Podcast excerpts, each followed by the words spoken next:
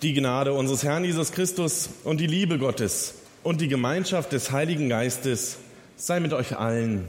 Amen. Lasst uns Gott darum bitten, dass er sein Wort an uns segne. Herr, schenke uns ein Wort für unser Herz und ein Herz für dein Wort. Amen. Liebe Gemeinde hier in Zapfendorf und allen, die über ERF Medien mit uns verbunden sind. Wenn ein Staatsgast zu Besuch kommt, regelt das Protokoll sehr genau, wie und in welchem Maße er geehrt wird. Der rote Teppich wird ausgerollt. Es ist klar, wer ihm die Hand schütteln darf. Oft gibt es dann sogenannte VIP-Bereiche, VIP-Bereiche, wo alles getan wird, damit es dem Ehrengast so richtig gut geht. Dabei werden besondere Leistungen, ehrenswerte Berufe oder ein besonderes soziales Engagement anerkannt. Menschen werden wegen ihrer adligen Herkunft, ihres Besitzes oder weil sie ein hohes politisches Amt bekleiden, in allen Ehren hofiert. Und wenn bei uns in unseren Gemeinden ein großes Fest gefeiert wird, ist es selbstverständlich, dass Ehrengäste im Gottesdienst ganz vorne sitzen und besonders begrüßt werden. Der Predigtext für diesen 18. Sonntag nach Trinitatis stellt uns die Frage, ob das immer so sein muss. Und was für unsere Gemeinschaft als Christen wirklich kennzeichnend ist. Sie hören den Predigtext aus Jakobus im zweiten Kapitel nach der neuen Genfer Übersetzung in Auszügen. Meine Geschwister, ihr glaubt doch an Jesus Christus, unseren Herrn, dem alle Macht und Herrlichkeit gehört. Dann dürft ihr aber über Rang und Aussehen und Ansehen eines Menschen nicht zum Kriterium dafür machen, wie ihr mit ihm umgeht. Angenommen, in euren Gottesdienst kommt ein vornehm gekleideter Mann mit goldenen Ringen an den Fingern. Es kommt aber auch ein Armer in zerlumpter Kleidung herein. Wenn ihr nun dem mit der vornehmen Kleidung besondere Aufmerksamkeit schenkt und zu ihm sagt, hier ist ein bequemer Platz, Während ihr zu dem Armen sagt, bleib du dort drüben stehen und setz dich hier bei meinem Fußschemel auf den Boden. Messt ihr da nicht in euren eigenen Reihen mit zweierlei Maß? Und macht ihr euch damit nicht zu Richtern, die sich von verwerflichen Überlegungen leiten lassen? Hört, meine lieben Geschwister, hat Gott nicht gerade die, die in den Augen dieser Welt arm sind, dazu erwählt, durch den Glauben reich zu werden? Hat er nicht gerade sie zu Erben seines Reiches bestimmt, zu Erben des Reiches, das er denen zugesagt hat, die ihn lieben? Doch was macht ihr? Ihr behandelt den Armen geringschätzig. Sind es denn nicht die Reichen, die euch unterdrücken und euch sogar vor die Gerichte schleppen?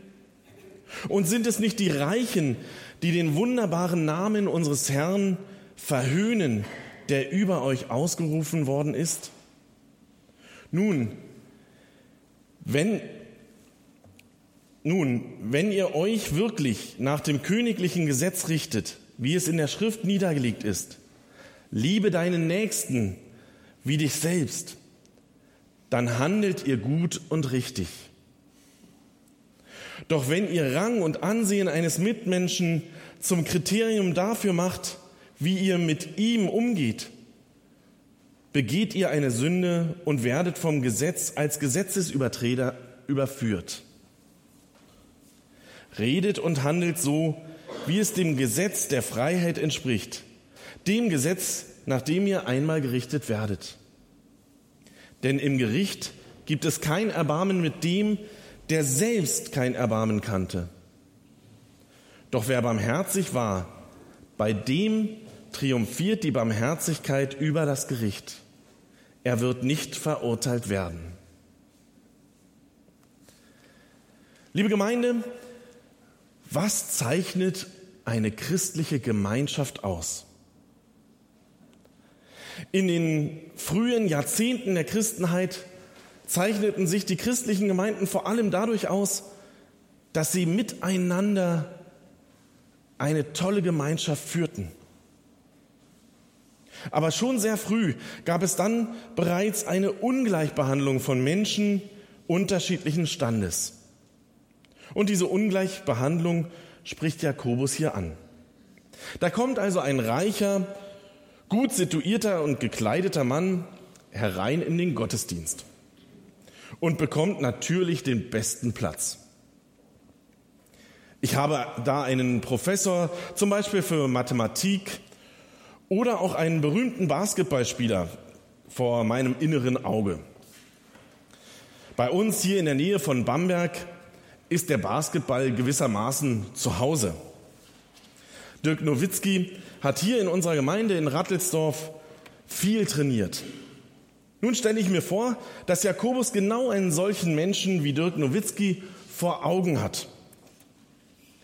Was würden wir heute nicht alles tun und auf die Beine stellen, um Dirk Nowitzki hier bei uns begrüßen zu dürfen? Ihm selbst wäre das wahrscheinlich eher unangenehm. Kurz danach betritt jemand Zweites die Kirche. So Jakobus. Er hat einen Bettler vor Augen und dem wird ein Platz hinten angeboten. Auch das kennen wir doch. Vielleicht kommt es selten vor, dass ein Obdachloser sich zu uns verirrt. Das ist eigentlich schon alarmierend für uns als christliche Gemeinde, weil dies schon ein Zeichen dafür ist, dass wir uns von ihnen innerlich entfernt haben. Umgekehrt gilt dies natürlich ganz genauso. Aber wir müssen gar nicht auf Obdachlose schauen, sondern können einfach vor unserem inneren Auge einen Jugendlichen zum Beispiel sehen, der eigentlich ganz normal erscheint, aber ein provozierendes Totenkopf-T-Shirt trägt. Wenn der dann noch so aus sogenannten armen Verhältnissen kommt, wird er dann von uns freundlich begrüßt werden? Liebe Gemeinde, bei uns hier wird natürlich jeder begrüßt. Und doch könnte ich verstehen, wenn wir bei dem jungen Mann mit dem Totenkopf-T-Shirt erst einmal zurückschrecken und nicht so freundlich auf ihn zugehen wie auf einen Dirk Nowitzki. Und doch, sagt uns Jakobus, so soll es bei euch nicht sein. Vielmehr sollen wir keine Unterschiede machen unter uns. Wir gehören doch zu einer großen Gemeinschaft. Jakobus nennt ein sehr einleuchtendes Argument, warum es wichtig ist, sich gerade den armen Gottesdienstbesuchern besonders zuzuwenden. Der Glaube ist für Menschen, die im Leben benachteiligt worden sind, weit mehr als wir es oft annehmen. Arme werden durch den Glauben reich. Auch materiell reiche Menschen werden durch den Glauben noch einmal anders reich. Aber für die Menschen am Rande unserer Gesellschaft ist der Glaube an Jesus Christus eine Adelung, die sie sonst nicht erfahren. Du bist Gott unendlich wertvoll. Diese Botschaft ist gerade für sie wirklich weltbewegend. Auch das andere Argument, welches Jakobus hier nennt, können viele zum Teil nachvollziehen. Die Reichen werden hofiert, die oftmals für das Elend in unserer Gesellschaft sorgen. Das gilt nicht für Dirk Nowitzki, aber doch für so manch andere, die in Gottesdienste kommen, nur um gesehen zu werden. Denken wir nur mal an die Wahlen, welcher Politiker sich dann besonders gern zeigt. Nun haben wir viel davon gehört, wie es bei uns nicht sein soll. Wir sollen nicht darauf achten und schon gar nicht darüber urteilen, wie viel Geld oder welches Ansehen jemand hat. Oder wie auch immer jemand gekleidet ist und wie er oder sie aussieht. Uns Christen soll stattdessen wieder etwas auszeichnen, was immer ein Aushängeschild der Christen war. Unser Miteinander. Wie wir miteinander umgehen oder direkt gesagt, die Nächstenliebe. Nicht das Ansehen eines Menschen ist vor Gott etwas wert.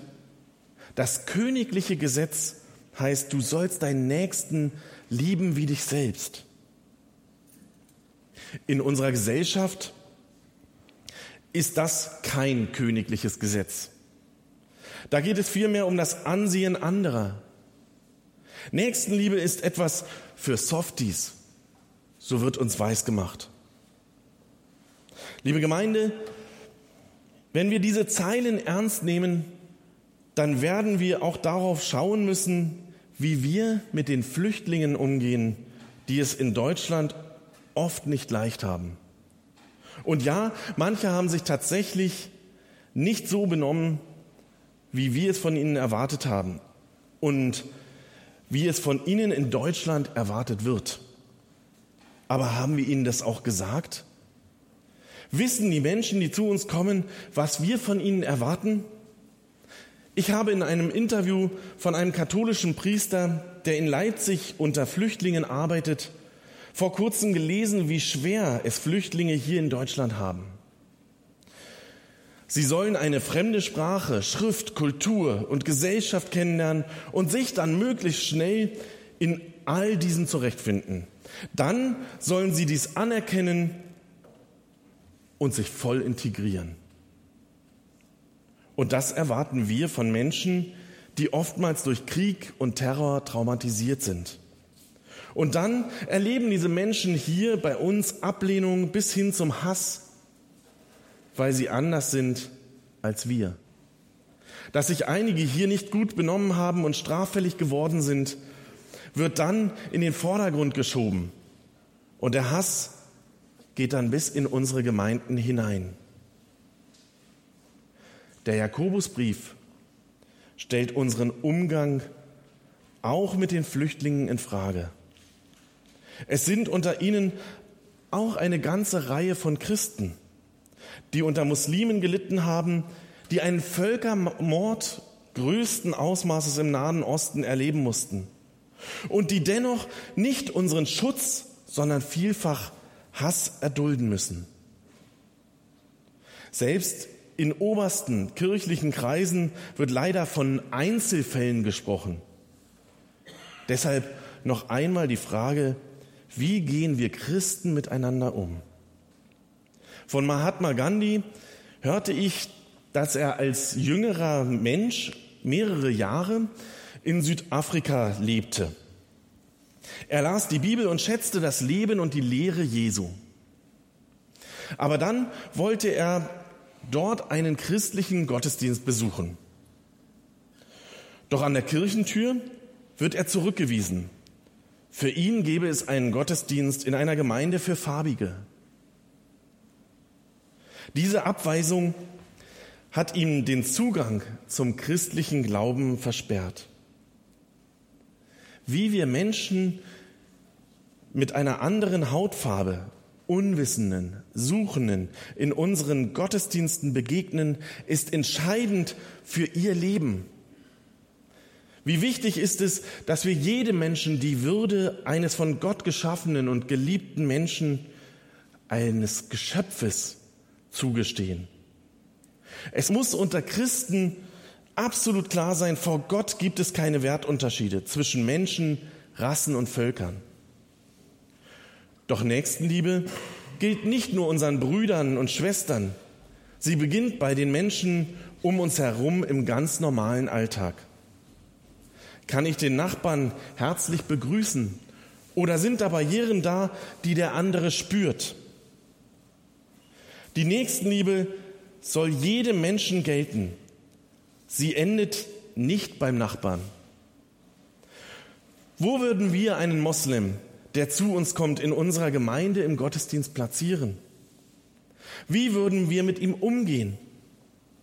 Gilt auch bei ihm für uns das Wort des Paulus, nehmt einander an, wie Christus euch angenommen hat?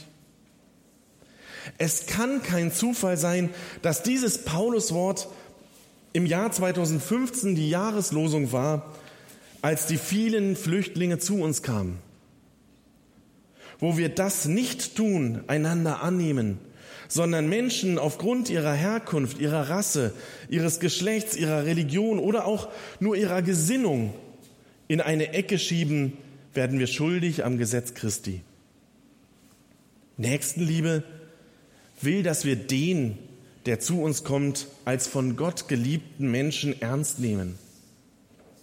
Nächstenliebe kennt keinen Hass. Liebe Gemeinde, sind wir wirklich dazu bereit, eine solche Gemeinschaft zu sein oder zu werden, die offen ist für andere, die sich dem Nächsten zuwendet, ihn annimmt und keinen ausschließt? Peter Schollatur sagte einmal, ich fürchte nicht die Stärke des Islam. Ich fürchte die Schwäche des Christentums. Unsere Stärke ist es, dass wir jeden so annehmen, wie er ist. Wo wir das tun, wird uns das zur Stärke. Und da erfüllen wir das Gesetz Christi. Und das gibt uns dann eine ganz große Freiheit, nämlich, dass wir mit den anderen reden können, ihm auch von dem Evangelium weitersagen können, von dem, was das Evangelium für uns bedeutet. Wir können dann auch Dinge ansprechen, die nicht in Ordnung sind. Christliche Gemeinschaft im Sinne einer gelebten Nächstenliebe wird so attraktiv für jeden sein, egal ob prominent oder arbeitslos, egal ob mit Fassonschnitt oder Irokesen. Gemeinde Jesu Christi will Heimat werden für jeden Menschen. Darauf ist sie angelegt. So lasst uns miteinander so umgehen, dass bei uns viel Platz ist für jeden, der zu uns kommt. Gott gebe uns neue Freude aneinander und im Miteinander. Und der Friede Gottes, welcher höher ist als alle Vernunft, bewahre eure Herzen und Sinne in Christus Jesus. Amen.